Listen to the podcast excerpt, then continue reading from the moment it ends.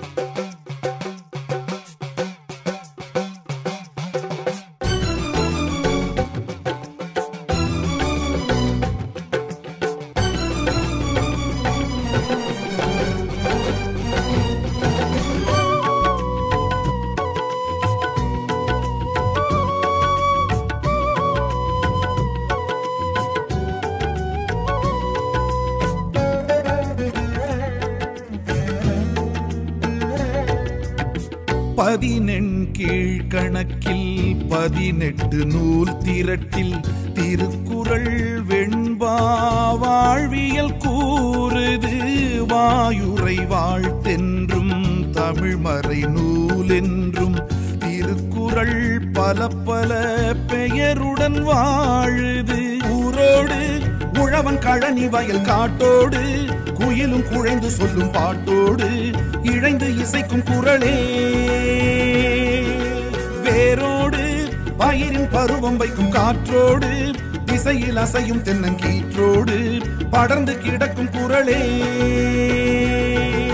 கவிதை கோர்வை இது கவிஞன் பார்வை இது களைப்பு சோர்வை இது கலைந்திடுமே மழலை பேச்சோடு மதிப்பெண் வீச்சோடு மனிதன் மூச்சோடு கலந்ததுவே.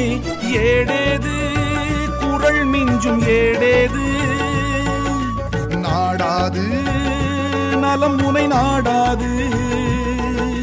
தாயோடு குடித்திடும் பாலோடு நீ பாடு வள்ளுவன் குரல் பாடு.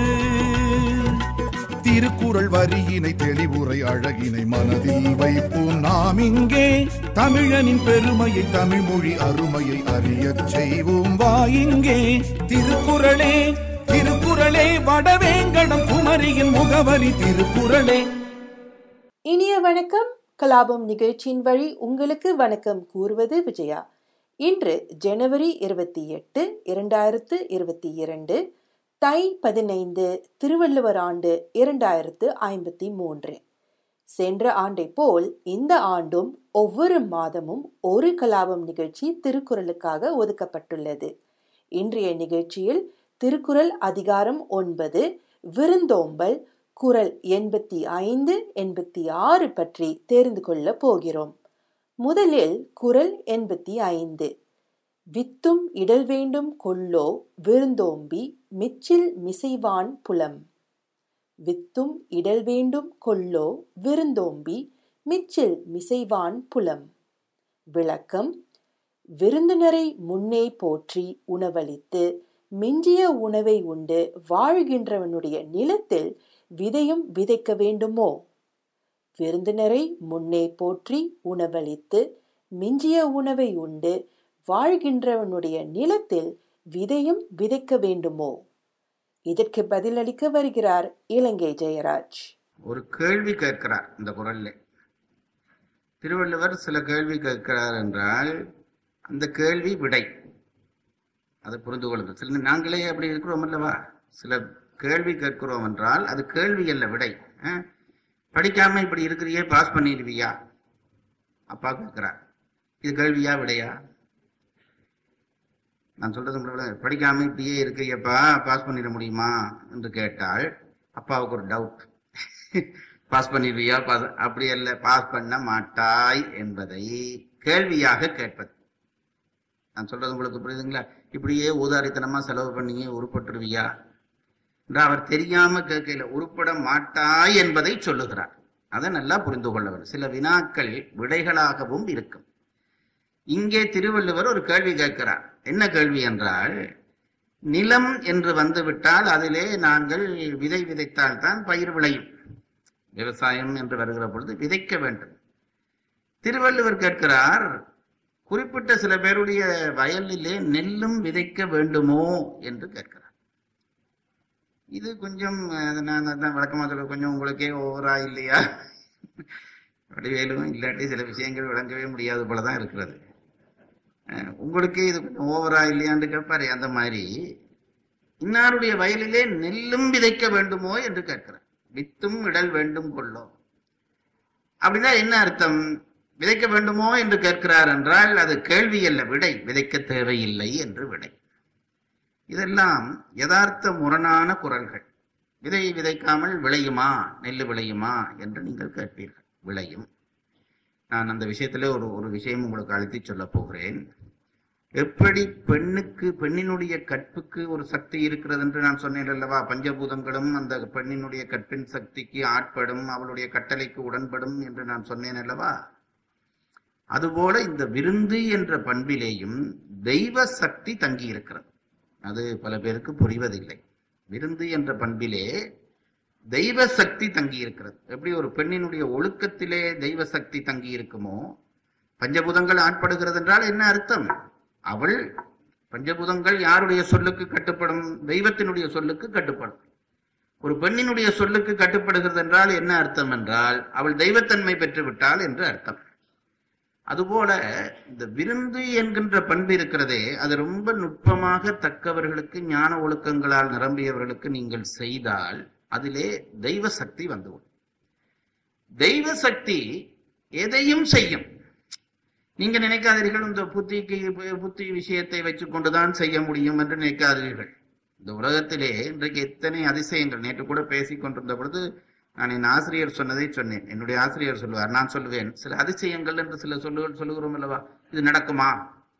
கடவுளுடைய அருளாலே இப்படி செத்தவன் எழுப்பினான்னா நடக்குமா? என்ற போல சில கேள்விகளை ஒரு முறை நான் என் ஆசிரியரை கேட்டு இதெல்லாம் உண்மையா என்று கேட்டேன். அவர் ரொம்ப புத்திசாலி. உண்மை நாங்கள் என்றால் உண்மை என்று சொல்லுவோம் அல்லது பொய் என்று சொல்லுவோம். அவர் எனக்கு சொன்னார் இந்த உலகத்திலே எந்த எத்தனை பாசை இருந்தாலும் எல்லா பாசையினுடைய அகராதியிலேயும் அதிசயம் என்ற ஒரு சொல்லை வைத்துத்தானே இருக்கிறார்கள். நான் சொல்ல எந்த உலகத்தினுடைய எந்த பாசை அகராதியிலையும் அதிசயம் என்ற சொல் இருக்கிறதா இல்லையா? அதிசயம் என்றால் என்ன அர்த்தம்? நம் புத்தி கணக்குக்கு அப்பாற்பட்ட ஒரு விஷயம் என்று அர்த்தம். இப்ப செத்தவன் உயிர்த்தான் என்றால் அது ஒரு அற்புதம் அல்லது அதிசயம் என்கிறோம். ஆகவே இந்த அதிசயம் என்ற சொல் எல்லா மொழியிலும் இருக்கிறபடியால் எல்லா மொழியிலும் எல்லா நாட்டிலும் நம் அறிவுக்கு அப்பாற்பட்ட விஷயங்கள் நடந்திருக்கின்றன என்பதை பிரமாணமாக எடுத்துக்கொள்ளலாம் இப்போ ஒரு பாஷையில இருந்தா இவங்கள் ஏமாளிகள் இப்படி யாரோ சொல்ல நம்பிக்கொண்டிருக்கிறார்கள் என்று வைப்போம். இப்ப ஆங்கிலத்தை இன்றைக்கு அறிவின் மொழி என்று சொல்லுகிறோம். அது அறிவின் மொழியா என்பது இருக்கட்டும் அறிவின் மொழி என்று சொல்லுகிறோம். ஆங்கிலத்திலையும் அதிசயம் என்ற சொல்லுக்கு மொழிபெயர்ப்பு உண்டா இல்லையா? அப்போ எங்கும் அதிசயம் என்ற ஒன்று நம்முடைய அறிவுக்கு அப்பாற்பட்ட சில சம்பவங்கள் நடக்கின்றன. அதிலே ஒன்று இது. விருந்தை நீ நல்லபடி உம உபசரித்தால் தெய்வ ஆற்றல் அந்த விருந்தை பேணுகிறவர்களுக்கு வரும். நான் முன்பும் சொன்னேனோ என்னவோ தெரியவில்லை. அனுசூயை என்ற அனுசூயை அல்ல. நம்முடைய நம்முடைய இதிலே பல செய்திகள் உண்டு. எனக்கு பெயர்கள் மறந்து போய்விட்டது. ஒரு முனிவர் முனிவருடைய மனைவி. பிழையாய் சொல்வதை விட பெயரை சொல்லாமல் விடுவது நல்லது என்றபடியாக சொல்லுகிறேன். அந்த அந்த அம்மா என்ன பண்ணினார் என்றால் கணவர் கணவர் மேலே ரொம்ப அன்பு கணவர் மேலே ரொம்ப அன்பு இல்லறத்தை சரிவர நடத்தினார். அந்த இல்லறத்தை சரிவர நடத்தினாலே ஒரு பங்காக விருந்திடுவார். அந்த வீட்டிலே விருந்திடுவது என்பது பெரிய பழக்கம். அதனாலே அந்த அம்மையாருக்கு கற்பின் சக்தி உயர்ந்தது. முன்பு சொன்னீங்க. எனக்கு பல இடத்துல பலதை சொல்வதால் எதை சொன்னேனோ தெரியவில்லை. அந்த அம்மாவினுடைய கற்பின் ஆற்றலை வெளிப்படுத்த வேண்டும் என்று நாரத முனிவர் நினைத்தார். இது நாரத புராணத்தில் இருக்கிற ஒரு கதை. அவர் என்ன செய்தார்? இரும்பிலே செய்த கொஞ்சம் கடலைகளை எடுத்துக்கொண்டார் இப்ப சொன்ன ஞாபகம் வந்துட்டுதா அந்த இரும்பு கடலைகளை கொண்டு போய் நேரா சிவலோகத்துக்கு போனார். உமாதேவியார் இருந்துட்டு கொடுத்தார். அந்த அம்மா பார்த்தாரு என்னப்பா இரும்பு இரும்பாலே செய்த கடலை. இதையப்பா எடுத்துன்னு வந்து கேட்டோன்னே இதை வறுத்து கொடுங்கள் என்று கேட்டார். அந்த நாரதர் கொடுத்தோடனே உமாதேவியார் சரி, இரும்பு கடலை யாராவது வறுப்பார்களா? சரஸ்வதிக்கு பிள்ளையா பிறந்தும் உன் புத்தி இப்படி போதே போன்று விட்டார். வைகுண்டத்துக்கு வந்து லட்சுமியிடம் கொடுத்தார். லட்சுமியும் இதையே சொல்லி துரத்தினார். சரஸ்வதிக்கு வ- வந்தவுடனே சரஸ்வதியும் இரும்பு கடலையே யாராவது வருப்பார்கள்னு இவர் நேராக அந்த கடலையை கொண்டு இந்த அம்மாட்ட வந்துட்டார். அம்மா அம்மாவிட்ட கொடுத்தார். அந்த அம்மா கடலையே வாங்கிச்சு. என்ன பாண்டு கே என்ன முனிவரேன்னு கேட்டுச்சு? இரும்பு கடலை. இது என்ன செய்ய வேணும்? நான் சொன்னதை உன்னால செய்ய முடியுமா? சொல்லுங்க செய்கிறேன். உன் கணவன் மேலே சத்தியம் பண்ணு பண்ணினான் அப்ப என்ன பண்ண வேணும்டா? நீ இதை இரும்பு கடலையை வறுத்து தர வேணும்.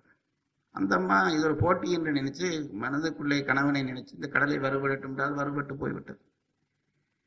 அது எப்படி இருக்கும்னு என்ன கேட்டுறாதீர்கள் இதை கொண்டு மூவலத்துக்கும் காட்டினோன்னா மூன்று தேவையர்களுக்கும் ரொம்ப கவலையாக போய்விட்டது. பொறாமைப்பட்டார்கள். உடனே தொடங்கிடுவார்கள். அப்போ முத்தவியர்களுக்கும் பொறாமை உண்டா என்று. ஒன்றுமில்லை. இந்த அம்மாவின் பெருமை சொல்வதற்காக. மூன்று கணவன்மாரையும் நெருக்கினார்கள். அந்த அம்மாவினுடைய கற்பு நிலையை குறை. அவள் ரொம்ப நல்லபடி இல்லறம் நடத்தி கற்பு முதலியவை இருக்கிறபடியால் தானே அதை குறைக்க வேண்டும். அப்போ மூவரும் க- கணவன்மார் மனைவிமார் சொன்னால் முத்தவர்களும் அடங்க வேண்டும் என்று நிலைமை. இது தயவு செய்து புரிந்து கொள்ளுங்கள். ஆகவே மூன்று பேரும் என்ன செய்தார்கள்? சன்னியாசி வேஷம் போட்டு வந்தார்கள். இந்த அம்மா வீட்டுக்கு வந்தோடனே விருந்திடுவது அந்த வீட்டினுடைய வழக்கம். விருந்து போடுவதற்கு அந்த அம்மா கூப்பிட்டார். கணவர் இல்லை விருந்து போட்ட இவர்கள் வேணுமென்றே அந்த நேரம் பார்த்து வந்தவர்கள் சொன்னார்கள் உன் வீட்டிலே நான் சாப்பிட முடியாது என்றார்கள். வீட்டுக்கு வந்தால் விருந்தினர்களை உபசரிக்க வேண்டும் என்பது எங்கள் வீட்டு பண்பாடு. நீங்கள் கட்டாயம் சாப்பிட வேணும் என்றார் இந்த அம்மா. இல்லை பண்ணே உன்னால் ஆகாது என்றார்கள். இல்லை நீங்க எப்படி சொன்னாலும் நான் போடுகிறேன் என் கணவர் மீது ஆணையாக போடுகிறேன் விட்டார் இந்த அம்மையார். அப்ப இவர்கள் சொன்னார்கள் எங்களுக்கு உணவு போடுவதாக இருந்தால் உணவு போடுகிறவர் உடம்பிலே ஒரு உடையும் இல்லாமல் போட வேண்டும். இந்த அம்மாவினுடைய கற்பனையிலேயே குறைப்பதற்கு. இப்ப இந்த அம்மாவுக்கு விளங்கி போச்சு இது ஏதோ ஒரு சோதனை நடக்கிறது என்று விளங்கினோடனே சரி அப்படியே போடுகிறேன் என்று உள்ளே போய் உணவை எடுத்து கொண்டு வந்து உணவை எல்லாம் ரெடி பண்ணி வச்சுட்டு உள்ளே போய் தன் கூந்தலை அவிழ்த்தாள். அது தொப்பென்று நிலத்திலே விழுந்தது. இப்ப வேணா அப்படித்தான் அந்த கதை முடிக்க வேணும். கூந்தலை அவிழ்த்தோடனே அது பாதம் வரையும் நின்றது. அந்த கூந்தலாலேயே தன் உடலை மூடிக்கொண்டு உணவிடத் தொடங்கினாள். மகாவிஷ்ணு அவர் கெட்டிக்காரர் அல்லவா? கொஞ்சம் வாயு பகவானை நினைச்சார் காத்தடி என்று. அது தெரிஞ்ச உடனே இந்த அம்மா தன் கையில இருந்த அகப்பையை தூக்கி மூவரும் குழந்தைகளாவீர்கள் என்றாள். மும்மூர்த்திகளும் குழந்தைகளானார்கள் என்று புராணத்திலே கதை. நான் இதை ஏன் சொல்லுகிறேன் என்றால் தெய்வம் கூட அந்த சொல்லுக்கு கட்டுப்படுகிறது. அந்த அம்மாவினுடைய கற்பினிலை விருந்துக்கு இடையூறு விடக்கூடாது என்ற நிலையிலே தெய்வம் கூட கட்டுப்படும் இதை நம்ப வேண்டும். சில விஷயத்தை நம்பித்தான் ஆக வேண்டும். என் மனைவி நல்லவள் என்பது பற்றி யாராவது ஆராய்ச்சி பண்ணுகிறீர்களா? அதெல்லாம் ஆராய்ச்சிக்குரிய விஷயம் இல்லை. ஆம்பளையே இல்லை. ஆறாயிரவன் ஆம்பளை நம்பிக்கை தான். சில நம்பிக்கை இல்லாவிட்டால் வாழ முடியாது. அதுபோல இது ஒரு நம்பிக்கை. விருந்து பேணுகிறவனுக்கு ஒரு சக்தி வரும். அந்த சக்தி சில வேலைகளை செய்யும். அதை செய்- அற்புதமான வேலைகளை செய்யும். அதை நினைந்து திருவள்ளுவர் சொல்லுகிறார். நாங்கள் உடனே இந்த குரலை படித்தோடனே திருவள்ளுவர் சும்மா ஒரு மிகைப்பட சொல்லி இருக்கிறார் என்று நினைப்போம். இல்லை இது சத்தியம். அவர் என்ன சொல்லுகிறார்? அவனுடைய நிலை நிலத்திலே நீ விதை போட வேண்டாம் அது விளையும். அதைத்தான் சொல்லுகிறார். வித்தும் இடல் வேண்டும் கொள்ளோ. யார் வீட்டிலே என்று கேட்டால் யாருடைய நிலத்திலே என்று கேட்டால் விருந்தோம்பி நிச்சில் மிசைவான் புலம். வந்த விருந்தினர்களுக்கு உணவையெல்லாம் படி அழகாக நிறைய கொடுத்து விட்டு மிச்சமா இருக்கிறத நான் சாப்பிட்டா போதும் என்று நினைக்கிறவனுடைய நிலத்திலே வித்து போடாமலே விதை விளையும். அதெல்லாம் நாம நம்பித்தான் ஆக வேண்டும். திருவாசகத்திலே மணிவாசகர் சொன்னார் விச்சதென்றியே விளைவு செய்குவாய். இதெல்லாம் பெரிய ஆராய்ச்சிக்குரிய விஷயங்கள். விதை இல்லாமலே விளைவிப்பாயப்பா என்கிறார். அது தத்துவமா பல அர்த்தங்கள் உண்டு. அது இப்ப வேண்டாம். விச்சதின்றியே விளைவு செய்குவாய் விண்ணும் மன்னகம் முழுது இங்காவையும் வச்சு வாங்குவாய் வஞ்சகப் பெரும் புலையனேனுனை பிச்சன உணன் பிச்சனாக்கினாய் பெரிய அன்பனுக்குரியதாக்கினாய். தாம் வளர்த்ததோர் நச்சு மாமரம் ஆயினும் கொளார் நானும் அங்கனே உடையநாதனே. திருவாசகம் ஒன்று போதும் நம்மை உய்விக்க. என்னமோ எனக்கு அது ஒவ்வொரு தரமும் மனதுக்குள்ளே வருகிறது. அவ்வளவு அனுபவபூர்வமாக சொல்ல ஒரு பிள்ளை கிடையாது. அதனாலே அவர் சொல்றார் இறைவனை பற்றி சொல்கிற பொழுது சொல்வார் விதையில்லாமையே விளைவிப்பாயே அப்பா என்கிறார். விச்சு விச்சு என்றால் வித்து என்ற அர்த்தம். விச்சு என்ற அர்த்தம். விச்சதென்றையே விளைவு செய் வித்தில்லாமலே விளைவிப்பாயே? அதுதான் இங்கேயும் திருவள்ளுவர் சொல்கிறார். வித்தும் இடல் வேண்டும் கொள்ளோ விருந்தோம்பி மிச்சில் மிசைவான் குலம் என்ன அர்த்தம்?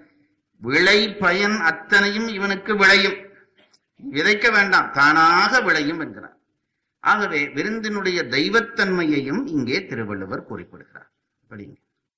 அது விளங்கினா தான் அங்க அடுத்த வரி போக வேணும் எங்க வருது? கொல்லோ என்று கிடக்குது. அந்த பாட்டிலேயே வித்தும் இடல் வேண்டும் கொல்லோ அது என்ன சார் கொல்லோ? என்று கேட்டால் அது சும்மா போட்டிருக்கு நீ ஒன்றும் ரொம்ப அதில் மெனக்கடாதே என்று அர்த்தம்.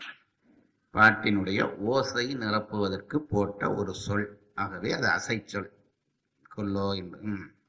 நான் சொன்னேனே இந்த எப்பாவது கடைசியில் ஒரு இம்மை பயனை முதல் மூன்று குரலை சொல்லிட்டார். அப்ப என்ன சொல்ல போறார் இனி? பாருங்க அனுபவம் வந்து விட்டது. இனி மறுமை பயன் சொல்ல போகிறார். விருந்து செய்வதனுடைய இம்மை பயன் சொல்லிவிட்டார். ஒன்று வறுமை வராது வறுமை வராததற்கு காரணம் லக்ஷ்மி வந்து சந்தோஷத்தோடு உட்கார்ந்து விடுவாள். இன்னொரு காரணம் அவன் வித்திடாமலே நெல் விளையும். ஆகவே இந்த மூன்றின் மூலமும் நீ நல்லபடி விருந்திட்டால் இம்மையிலே உனக்கு பயன் கிடைக்கும். இந்த உலகத்து பயன் கிடைக்கும். மூன்று குரலாலே சொல்லிவிட்டார் திருவள்ளுவர் பரிமேலழகர் கியர் மாத்தினால். இந்த கடைசி வரி இருக்குது கியர் மாத்துறது. இன்னொரு வேகத்துல ஓட போகுதுன்னு அர்த்தம்.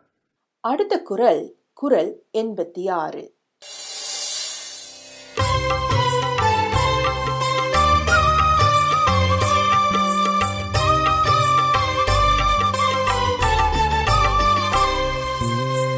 செல்விருந்தோம்பி வருவிருந்து பார்த்திருப்பான் நல்விருந்து வானத்தவர்க்கு. செல்விருந்தோம்பி வருவிருந்து பார்த்திருப்பான் நல்விருந்து வானத்தவர்க்கு. தன் வீட்டிற்கு வந்த விருந்தினரை போற்றி இனி வரும் விருந்தினரை எதிர்பார்த்திருப்பவன் வானுலகில் வாழும் தேவர்களுக்கு நல்ல விருந்தினன் ஆவான். இந்த குரலை மேலும் விளக்கி சொல்ல மறுபடியும் வருகிறார் இலங்கை ஜெயராஜ். செல்விருந்து ஓம்பி வந்து சாப்பிட்டு போன விருந்தினை முறைப்படி பாதுகாத்து அனுப்பி வைத்துவிட்டு வருவிருந்து பார்த்திருப்பான். இனி எப்போ விருந்து வரும் என்று பார்த்திருப்பானாம். அதையும் எப்படி பார்த்திருப்பான் என்றால் சும்மா பைத்தியக்கார மாதிரி இல்லை. தப்பித்தவரி இன்னொரு ஆளும் வந்தா அவனோட சாப்பிடலாம் என்று இவன் இரு- இருப்பானாம். பார்த்திருத்தல் என்பதற்கு என்ன அர்த்தம் என்றால் ஒரு விருந்தினன் சாப்பிட்டு போயிட்டான். அவனை நல்லபடி உபசரிச்சுட்டான். அதுக்கப்புறம் இவன் சாப்பிட மாட்டான். தப்பு தெரி இன்னொருத்தர் வந்தாலும் வருவாரே அவரோடு சேர்ந்து சாப்பிடலாமே என்று பார்த்திருக்கிறவன். அவன் இப்படிப்பட்டவனாக இருப்பான். இன்றைய உலகத்திலே ஏமாளியாய் இருப்பான். அப்படித்தானே நாங்கள் நினைப்போம். அப்படி இருக்கிற ஒருவன் தேவலோகத்திலே அவனை நல்விருந்தாக தேவர்கள் பார்த்திருப்பார்கள். முதல் தேவலோகம் இருக்கிறதுன்றது நம்ப வேண்டும். அது நம்பினால் அங்கே இங்கே இங்கே அனுபவிக்கிறதை விட சுகானுபவங்கள் அதிகம் என்பதை நம்ப வேண்டும். அந்த உலகத்திலே ஒரு இடம் கிடைப்பது ரொம்ப கஷ்டம் என்று நினைக்க வேண்டும். சில பல்கலைக்கழகங்களில் இடம் கிடைப்பது போல. அதை விட அந்த இடத்திலே இப்படி ஒருவன் எங்கள் ஊருக்கு வருகிறான் என்று அவர்கள் எல்லாரும் பூர்ண கும்ப மரியாதையோடு காத்திருப்பார்கள். இதுதான் இந்த குரல் சொல்லுகிறது. ஆகவே மறுமையிலே கிடைக்கக்கூடிய பெருமையை சொல்லுகிறார். மறுபிறப்பிலே தேவனாக வானில் உள்ளவர்களுக்கு நல்ல விருந்தாக இவன் போவான். நான் உங்களுக்கு ஏற்கனவே சொல்லியிருக்கிறேன் இலக்கணத்திலே நான் ரொம்ப ரொம்ப பலகீனமானவன் எனக்கு தெரிந்த அளவிலே சில இலக்கணம் சொல்லுவேன். இந்த இடங்களை நீங்கள் இன்னும் இலக்கணத்திலே நுட்பம் பெற்றவர்களிடம் கேட்டு தெரிந்து கொள்ள வேண்டும். தமிழிலே நான் முன்பும் சொன்னேனோ தெரியவில்லை திரும்பவும் ஒரு தரம் சொல்லுகிறேன். வலு அமைதி என்று ஒரு இலக்கணத்திலே ஒரு பகுதியை குறிப்பிடுவார்கள். நான் முன்னே சொன்னேன் குறிப்பிட்ட ஒரு காலத்திலே ஒரு வசனம் தொடங்கப்பட்டால் அந்த குறிப்பிட்ட காலத்திலே முடிக்க வேண்டும். ஒருமையிலே தொடங்கப்பட்டால் ஒருமையிலே முடிக்க வேண்டும். பன்மையிலே தொடங்கப்பட்டால் பன்மையிலே முடிக்க வேண்டும். இது சரியான ஒரு வசன முறை. இப்போ நவீனம் என்று சொல்லிவிட்டு கண்டபடி எழுதுகிறார்கள். எழுதி உய்த்துணர்தல் என்பது வேறு. ஒன்றுமே தெரியாத ஒருத்தனுக்கு அந்த வசனம் படித்தால் அந்த பொருள் போய் மனதிலே விழ வேண்டும். இப்ப இப்ப எனக்கும் உங்களுக்கு நல்ல விளக்கம் இருக்கிறது என்று பாருங்கள். வசனம் சரியா அழகா அமைய வேண்டிய அவசியம் இல்லை. நான் எப்படி சொன்னாலும் உங்களுக்கு அது விளங்கும். ஏனென்றால் எங்கள் உணர்வு சார்ந்து விளங்குகிற மொழி. அப்படி உணர்வு சாராத ஒருத்தன் எங்கேயோ ஒருத்தன் இருக்கிறான். நான் சொன்னது அவனுக்கு விளங்க வேண்டாம். நான் குறிப்பு பொருளிலே பேசினால் அது புரியாது. ஆகவே அவனுக்கு பேச வேணுமானால் செம்மையான இலக்கண சுத்தமான வசனத்திலே பேசினால்தான் அந்த பாஷை போகும். அதனாலேதான் பாடப்புத்தகங்கள் முதலியவை எல்லாம் சுத்தமான இலக்கண மொழியோடு எழுதப்பட வேண்டும். அப்பொழுதுதான் எவனுக்கும் புரியும். இப்ப நாம அதுல எல்லாம் கொண்டு வந்து இந்த பிராந்திய மொழிகள் முதலியவற்றை எல்லாம் சேர்க்கக்கூடாது. அது தமிழர்களுடைய ஒரு கட்டுப்பாடு. அதனாலதான் மேடை பேச்சு பேசுகிற பொழுதும் செம்மொழியிலேயே பேச வேணும் என்று அர்த்தம். பேசினா எந்த நாட்டிலே எவன் கேட்டாலும் அவனுக்கு புரியும். அதனாலே அதை சொல்லுகிற முறைமை வச்சிருந்தார்கள். சில வேளைகளிலே பெரும்புலவர்களே திருவள்ளுவர் பெரிய ஞான சம்பந்தர் போன்ற பெரும்புலவர்களே இந்த வசன அமைப்பிலே பிழை விடுவார்கள். ஒருமையிலே தொடங்கி பன்மையிலே முடிப்பார்கள் பிறந்த காலத்திலே தொடங்கி நிகழ்காலத்திலே முடிப்பார்கள். இப்படி வந்தால் அதுக்கு என்ன அர்த்தம்? உடனே நாங்கள் என்ன தொடங்குவோம்னா கைதட்டி ஆரம்பிச்சிருவோம். பார்த்துட்டு இவர்கள் திருவள்ளுவரை பிழைவிட்டார் என்று எங்களுக்கு யாரிலையும் பிழை கண்டுபிடிக்கின்றா ரொம்ப சந்தோஷம்.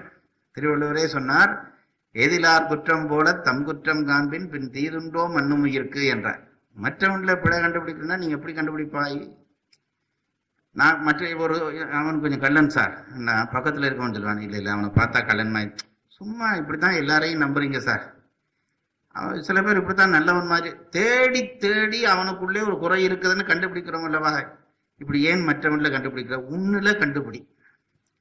எப்பயாவது ஒண்ணுல நான் நல்லவனா கெட்டவனா என் மனம் சொல்லும். இல்லை நான் நல்லவன். அப்படி இல்லை. அவன் கெட்டவனா தான் சார் இருப்பான். எப்பயாவது நாம சொல்றதுண்டா அப்படி கண்டுபிடித்தால் உயிர் தப்பிவிடும் என்கிறார். தீதுண்டோ மண்ணும் உயிருக்கு. நான் சொல்வது அந்த முறைமையை நன்றாக நாம் பார்த்து கொள்ள வேண்டும். பெரும்புலவர்களிலே பிழைகள் வந்தால் இலக்கண பிழைகள் வந்தால் அதற்கு உரையாசிரியர்கள் இடவழு அமைதி என்று சொல்லிவிட்டு இப்ப இடம் பற்றிய ஒரு குற்றம் இருக்கிறது. அது நமக்கு குற்றமே இல்லை அது தெரியவே தெரியாது. தன்மை முன்னிலைக்குத்தான் வரு என்று போட வேண்டும் என்று அர்த்தம். படற்கைக்கு போடக்கூடாது என்று அர்த்தம். இங்கே வரு விருந்து விருந்து என்பது படற்கை சொல். அதுக்கு வரு போட்டுட்டார். ஆகவே அது இட இடத்தை பொறுத்தளவிலே ஏற்பட்ட குற்றம். அப்ப பெரும்புலவர்கள் இப்படி குற்றம் பெற்றால் ஆராய்ச்சி என்ற பெயரிலே நான் திருவள்ளுவரை ஒரு கிளி கிழித்தேன் அவர் எனக்கு குற்றம் என்று சொல்றது வேலை இல்லை அவர் பொருள் ஞானம் உள்ளவர் மொழி ஞானத்திலே தவறு விட்டால் அவர் ஏதோ காரணத்துக்காகத்தான் விட்டிருப்பார் என்று அமைதி கண்டுவிட்டு போயிட வேண்டும்.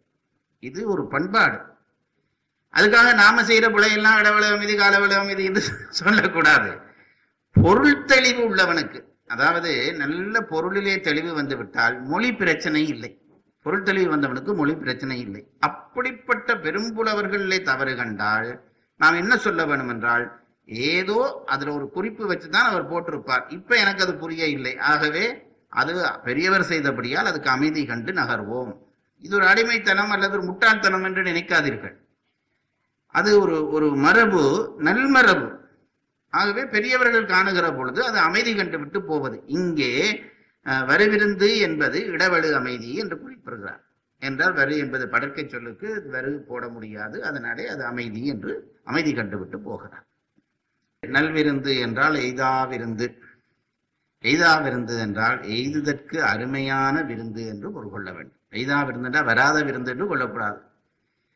அதாவது நல்விருந்து என்பது இப்ப எங்க வீட்டுக்கு ஒரு நாள் அப்துல் கலாம் வந்து சாப்பிட்டார். என்றால் அது என்ன இது விருந்து? வ- கிடைத்தற்கு அரியதான விருந்து. அதுதான் நல்விருந்து. இங்கே இப்படி போற விருந்தை உபசரித்து வருகிற உபசரி விருந்துக்காக காத்திருக்கிறவனை தேவர்கள் இப்படி ஒரு விருந்து எங்களுக்கு கிடைத்ததே என்று போற்றி வரவேற்பார்களாம். அதைத்தான் நல்விருந்து என்கிறார். சரி நேயர்களே கலாபம் நிகழ்ச்சி இத்துடன் முடிவடைகிறது. மீண்டும் உங்களை அடுத்த வாரம் சந்திக்கிறேன். விடை பெறுவது விஜயா. நன்றி வணக்கம். வள்ளுவன் திருக்குறள் வையத்துள் வாழ்க. வழக்கில் உள்ளதோர் மொழிகளில் உயிர் பெற்று வாழ்க உருப்பெற்று வாழ்க திருக்குறள் வாழ்க வாழ்க திருவள்ளுவன் வாழ்க வாழ்க.